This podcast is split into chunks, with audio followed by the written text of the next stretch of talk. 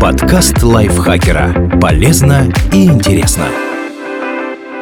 Всем привет! Вы слушаете подкаст лайфхакера. Короткие лекции о продуктивности, мотивации, отношениях, здоровье, обо всем, что делает вашу жизнь легче и проще. Меня зовут Михаил Вольных, и сегодня я расскажу вам, что такое воскулит и как его лечить.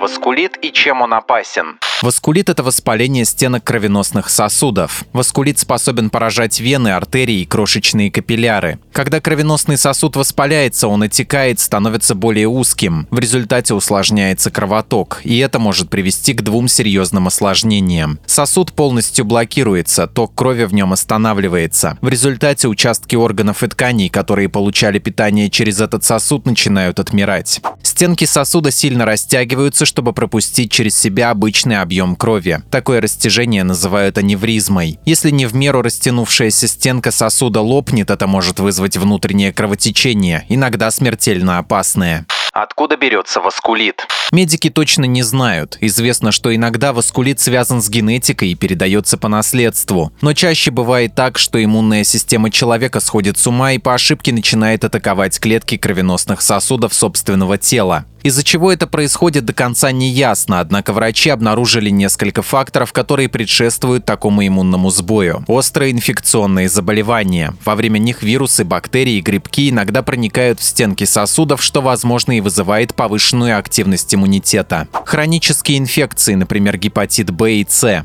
Реакции аллергического типа на прием новых лекарств или попавшие в организм токсины. Заболевания иммунной системы. Это может быть, положим, ревматоидный артрит, склеродермия или волчанка. Рак крови. Это далеко не полный перечень, но сделать его исчерпывающим пока невозможно. Исследователи честно признают, что очень часто попросту не понимают, почему воспалились сосуды в конкретном случае. Как распознать воскулит? Однозначного ответа тут тоже нет. Дело в том, что существует множество разных видов воскулита, в зависимости от вида пораженных сосудов, их расположения и других факторов. И все эти типы имеют разные симптомы. Так, характерные признаки гигантоклеточного артериита, вида воскулита, который поражает сосуды головы и шеи, это ломота и болезненность вокруг висков, боль при движении челюстей, головные боли. А к проявлениям болезни Кавасаки, воскулита, при котором воспаляются сосуды по всему телу у детей, относятся затяжная высокая температура, кожные высыпания, покраснение белков глаз. Тем не менее, у всех типов воскулита есть нечто общее. Все они системные заболевания, то есть от них страдает не конкретный орган, а организм в целом. На уровне симптомов это проявляется так. Человек откровенно плохо себя чувствует. Люди, заболевшие васкулитом, в большинстве случаев жалуются на одно или несколько проявлений. Высокую температуру, утомляемость, которая непонятно откуда взялась, учащенный пульс, неясные, разлитые по всему телу боли, которые трудно определить.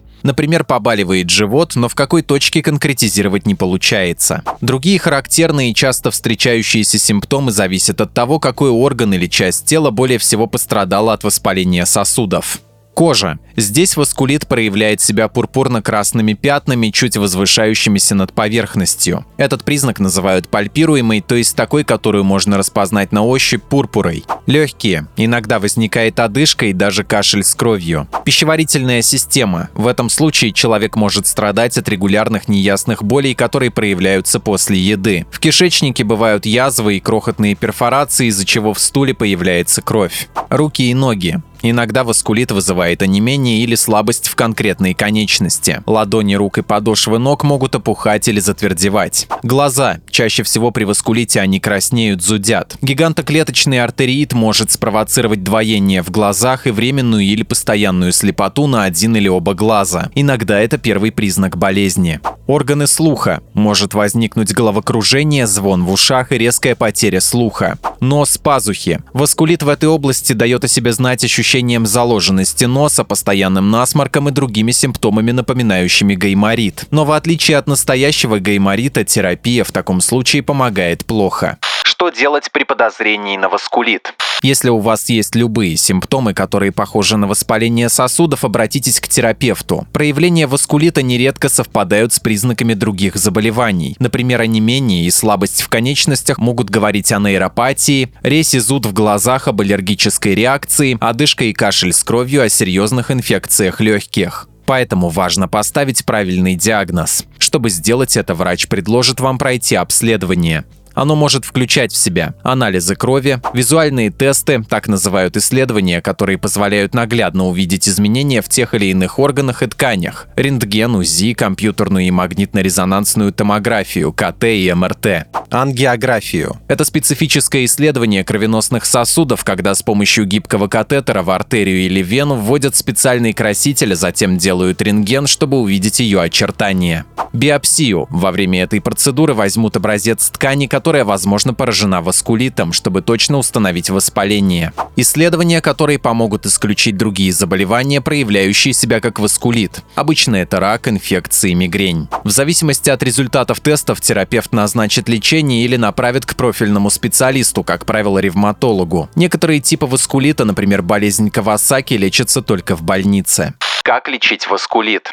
Иногда васкулит проходит сам собой, но это редкость. Чаще всего воспаление сосудов нужно лечить, причем для терапии используют достаточно агрессивные препараты. Кортикостероиды. Такие средства эффективно снижают воспаление, но могут вызвать серьезные побочные реакции, резкое увеличение веса, повышенный риск развития диабета, ослабление костей. Иммунодепрессанты. Эти препараты подавляют активность иммунитета, которая часто является основной причиной васкулита. У них тоже есть долгосрочные побочные эффекты, но они считаются менее серьезными, чем в случае кортикостероидов. Лекарства, предназначенные для лечения других аутоиммунных и воспалительных заболеваний. В тяжелых случаях васкулита могут назначить внутривенное введение иммуноглобулинов либо плазмоферез. Так называют процедуру, во время которой у вас забирают часть крови, очищают ее от нежелательных элементов и возвращают обратно в кровоток. А если врач обнаружил аневризму и опасается, что выпятившаяся стенка сосуда лопнет, понадобится хирургическая операция. Она заключается в шунтировании пострадавшего сосуда. Медик создаст новый искусственный путь для крови в обход растянутого участка. Какой из вариантов терапии выбрать, может решить только врач. К сожалению, васкулит не всегда удается вылечить, и он может остаться с вами навсегда. В этом случае вам надо будет на постоянной основе принимать назначенные медиками препараты. Но часто терапия бывает успешной, хоть риск воспаления и сохраняется. В этом случае говорят, что васкулит перешел в ремиссию.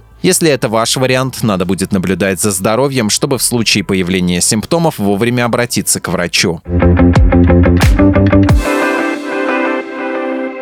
Большое спасибо Екатерине Комиссаровой за этот текст. Подписывайтесь на подкаст Лайфхакера на всех платформах, ставьте ему лайки и звездочки. Заходите к нам в чат в Телеграм, он так и называется «Подкасты Лайфхакера». А еще у нас есть подкаст «Теперь понятно» про мифы и стереотипы. Подписывайтесь и на него тоже. На этом я с вами прощаюсь. Пока.